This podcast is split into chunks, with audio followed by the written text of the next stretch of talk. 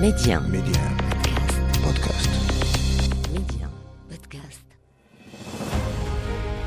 يقال من لا تاريخ له لا مستقبل له والتاريخ المغربي ماض مجيد يحفل بالوقائع والأحداث أفتح معكم أنا محمد الغول كتابه وأختار لكم منه كل أسبوع صفحة من صفحاته المشرقة صفحات من التاريخ ميدي 1 محمد الغول تاريخ المغرب أهلا بكم. عندما يريد أي مواطن مغربي ضرب مثل عن القرب الجغرافي يستعمل تازا كمعيار لهذا القرب. لكن ذلك لم يمنع هذه المدينة من أن تنأى بالتدريج عن المشهد المغربي حتى تبدو بعيدة. فقليل من يعرف التاريخ العريق لهذه المدينة ودورها الهام في التاريخ المغربي القديم كما المعاصر. تازا لا يختلف مؤرخان في قدم وعراقة هذه المدينة الآمازيغية والدلائل الأركيولوجية على قدم النشاط الإنساني بها كثيرة. أواني فخارية نقوش داخل المغارات عظام بشرية أدوات حجرية وحديدية وغيرها الكثير. المدينة ونتيجة موقعها الاستراتيجي الفريد من نوعه باعتبارها الممر الإجباري للمرور من شرق المغرب إلى غربه.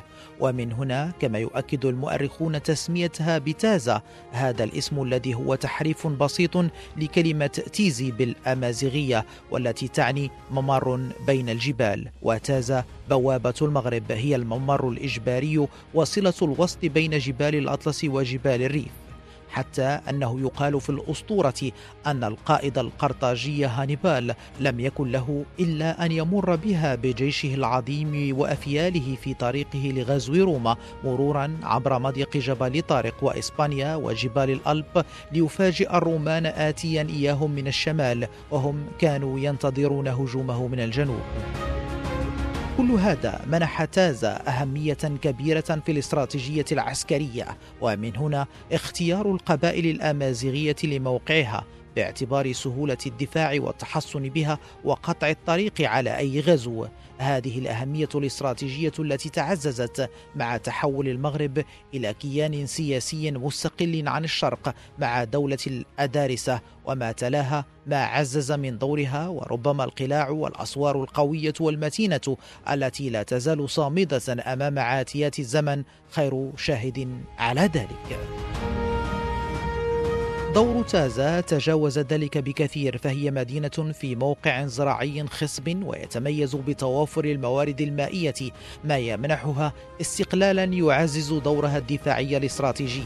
ولم تتمكن دولة من الدول التي حكمت المغرب أن تمسك بزمام السلطة من دون إحكام السيطرة على هذه المدينة ما جعلها تحظى باهتمام كل الدول المتعاقبة. لكن زهرة المدينة بلغت قمة إيناعها مع الدولة المارينية التي اهتم سلاطينها بالمدينة حتى حولوها إلى عاصمة علمية وحضارية وتجارية جاوز أثرها حدود المغرب. الكاتب والمؤرخ الدكتور عبد الهادي التازي في مقال له قال بهذا الخصوص حول تاريخ مدينة زازا. لقد توجه إليها بنو مارين بنفس العناية والحماس الذي توجهوا به إلى عاصمتهم فاس بل إنهم اتخذوا من تازا مدرسة لفلذات أكبادهم وقاعدة للأمراء وكبار رجال الدولة. لقد بلغت تازا في العهد الماريني ما لم تبلغه معظم المدن في المغرب الأقصى. أما لسان الدين ابن الخطيب في وصفها فيقول تازا بلد امتناع وكشف قناع ومحل ريع وإناع ووطن طاب ماؤه وصح هواؤه وجلت فيه مواهب الله وآلاؤه.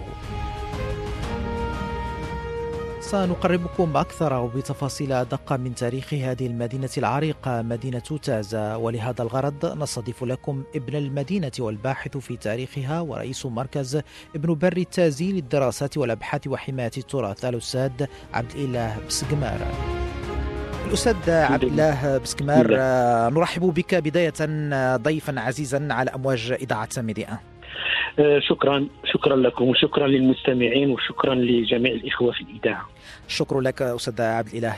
اليوم موضوعنا هو مدينة تازا هذه المدينة ربما الصغيره لكنها الكبيرة في تاريخ المغرب التاريخ القديم كما التاريخ الوسيط وحتى التاريخ المعاصر. هذه المدينة التي لعبت أدوارا أساسية في تاريخ المغرب. صحيح أن ربما ليس هناك اهتمام كبير بها لكن كل العلامات والأبحاث التاريخية تدل على أهمية وقدم دور هذه المدينة.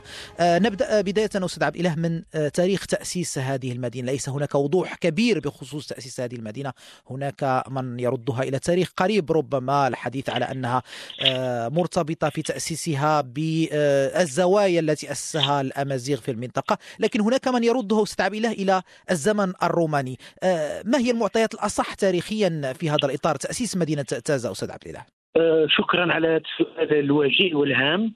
اولا أه الأخ الكريم توضيح فقط. بالنسبة لظاهرة الزوايا الزوايا ظاهرة هي أحدث من المدينة بكثير. ظهرت في القرن أه الرابع عشر تقريبا أواخر العصر الماريني. هذه ظاهرة الزوايا.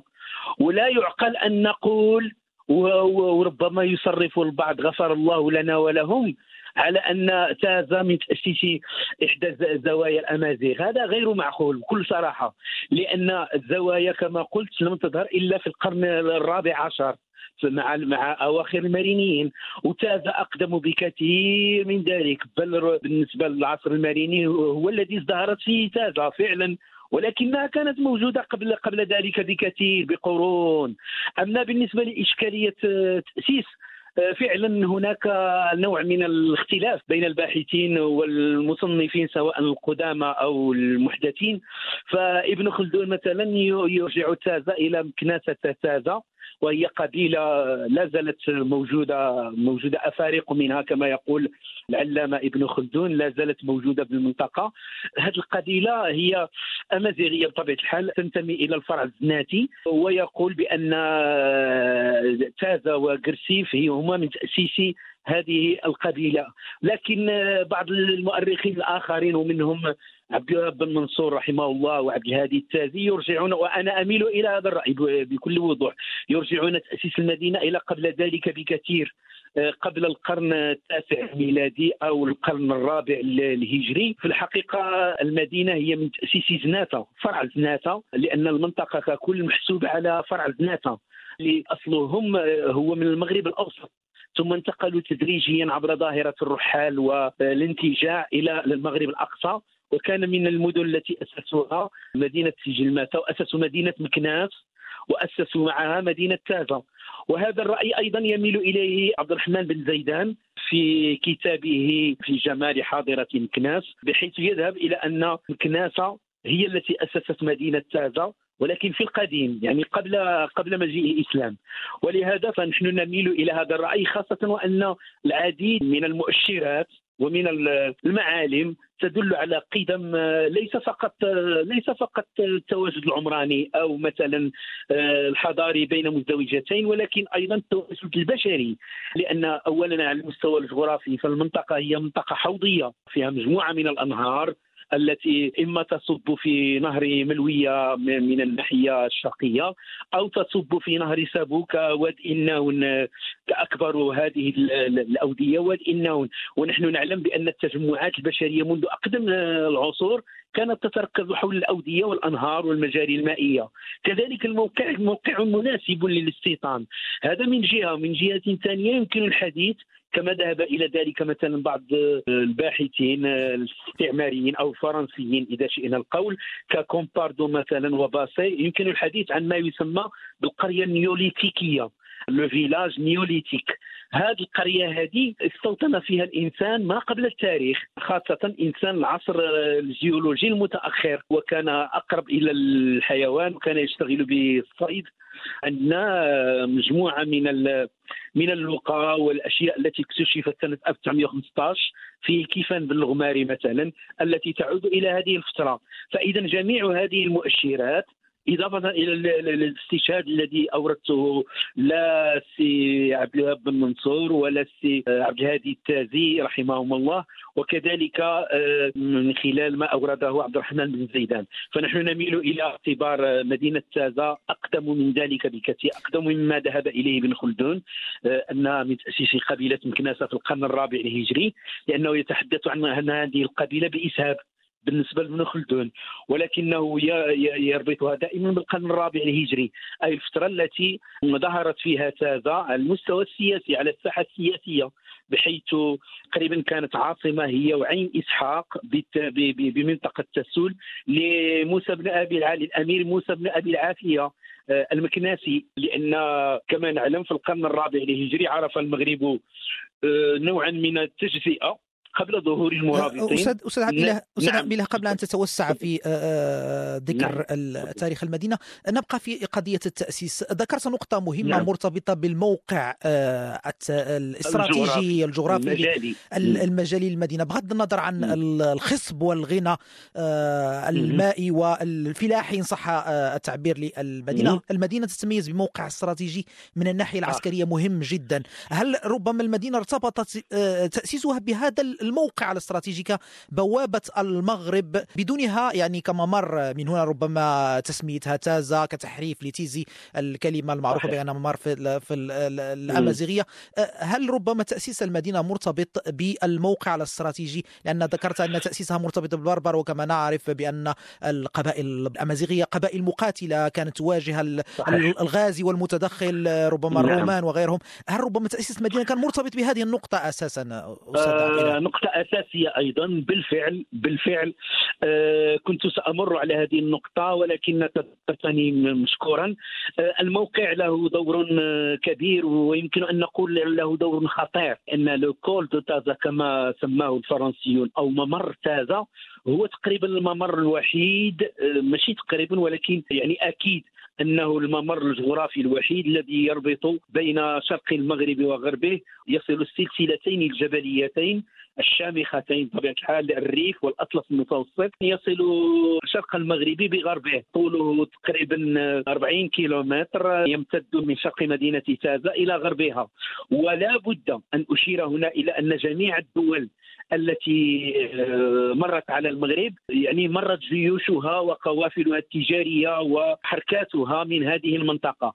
يمكن أن نؤكد أيضا كما أشرت الأخ الكريم على مسألة الدولة الرومانية. فالرومان حكموا المغرب خاصة في السواحل على مستوى الساحل الشمالي الغربي بالدرجة الأولى وصولا إلى وليلي وفي الشمال على مستوى الريف وصولا إلى ما يسمى بسور اللمس الذي وضعوه على طول حدودهم مع القبائل الأمازيغية التي كما تفضلتم كانت قبائل مشاكسة ومحاربة.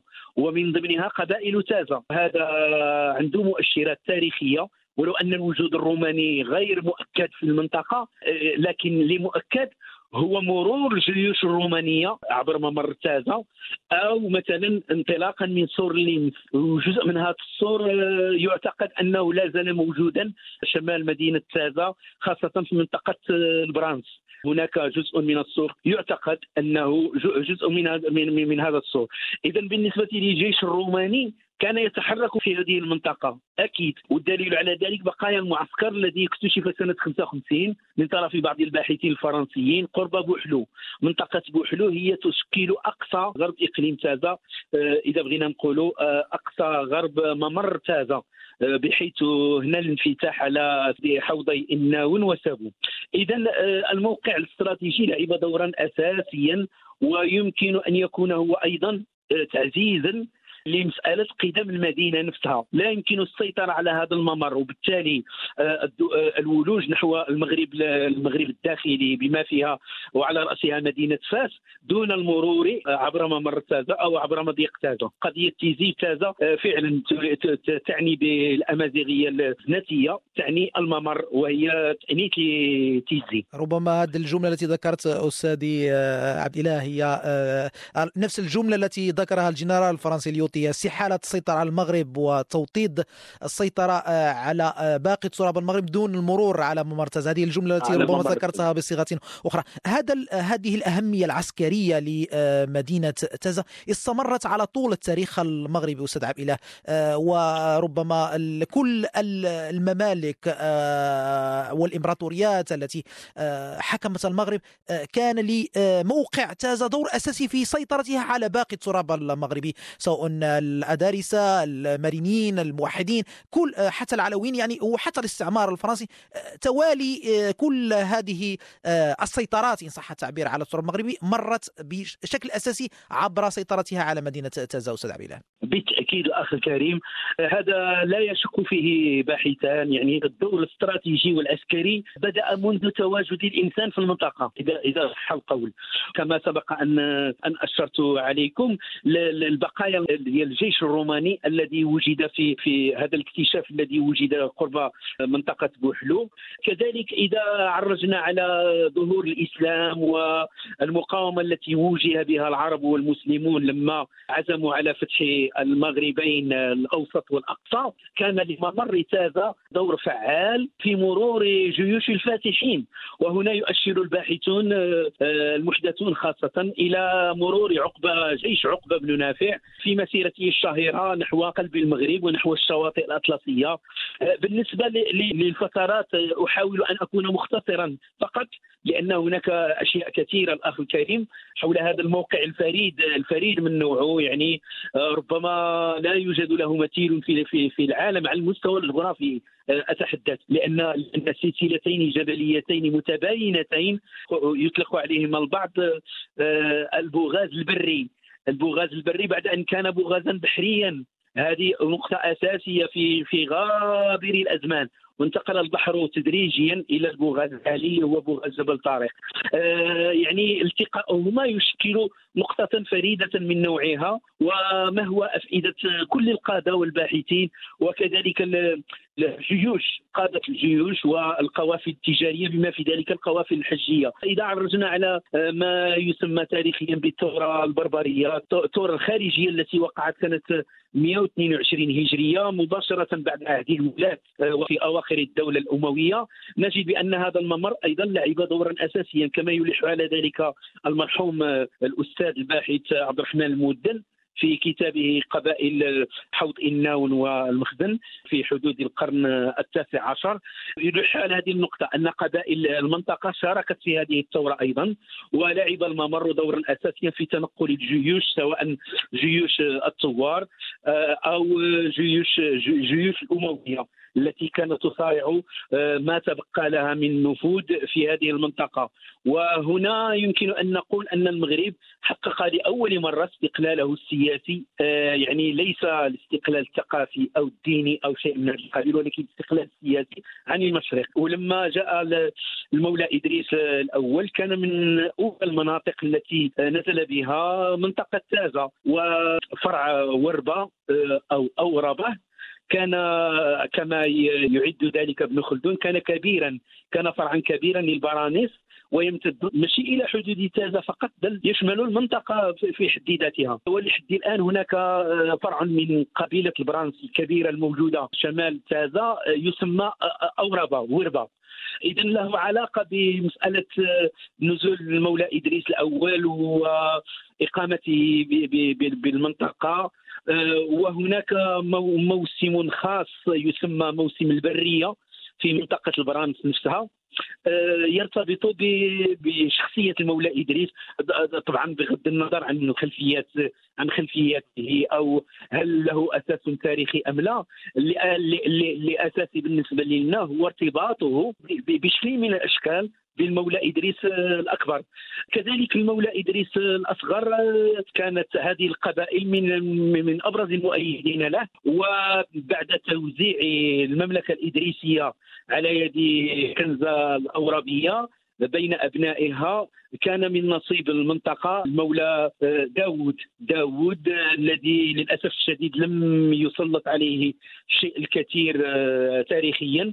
ولكنه كان عاهلا فعليا خلال هذه الفترة ولعب دورا أساسيا في أواخر الدولة الإدريسية. إلى أن نصل إلى إلى مرحلة آه، مثلا اماره آه، مكناسه التي حكمت المنطقة حكمت وتسول آه، ولعب فيها ممر تازا دورا خطيرا في الصراع سواء عبر مكناسه أو من أتى بعدهم من من من قبائل زناته تارة لصالح الأموي الشمال أموي الأندلس. عبد الرحمن الناصر إلى آخره وتارة أخرى لصالح الفاطميين. فهذا الممر أيضا لعب دورا آه، كبيرا في سيطرة هذا الطرف أو ذاك. آه، إلى أن نصل إلى المرابطين فأغلب الباحثين يقولون بأن تازا آه، لم تكن لها تلك الأهمية التي كانت لها من قبل ولكن أقول العكس. تماما لأن لما فتح يوسف بن تاشفين مدينة هل لأن المرابطين قدموا من الجنوب أستاذ عبيله؟ آه تماما. كان كاين هذا هذا العامل هذا ديال أن المرابطين أتوا من من من جنوب من من من غانا من آه، المنطقة الجنوب الصحراوية اوداغوشت اللي معروفة لحد الآن. هي الموطن ديالهم الأصلي عبد الله بن ياسين الداعيه ديالهم إلى آخره. ولكن لما تراجعت التجارة الصحراوية هذا كان عاملا اساسيا لاتجاههم نحو الشمال نحو شمال المغرب ومحاولة تأسيس إمبراطورية للسيطره أساسا على الطرق التجارية الصحراوية والطريق السلطاني الذي أصبح فيما بعد طريقا سلطانيا يطلق عليه هذا الاسم كان هو هذا الممر بالضبط. الممر العابر بين فاس وتازا ووجده وتلمسان. هذا ممر ربما أشهر ممر في شمال إفريقيا على مستوى التجارة وعلى مستوى الجيوش إلى غير ذلك.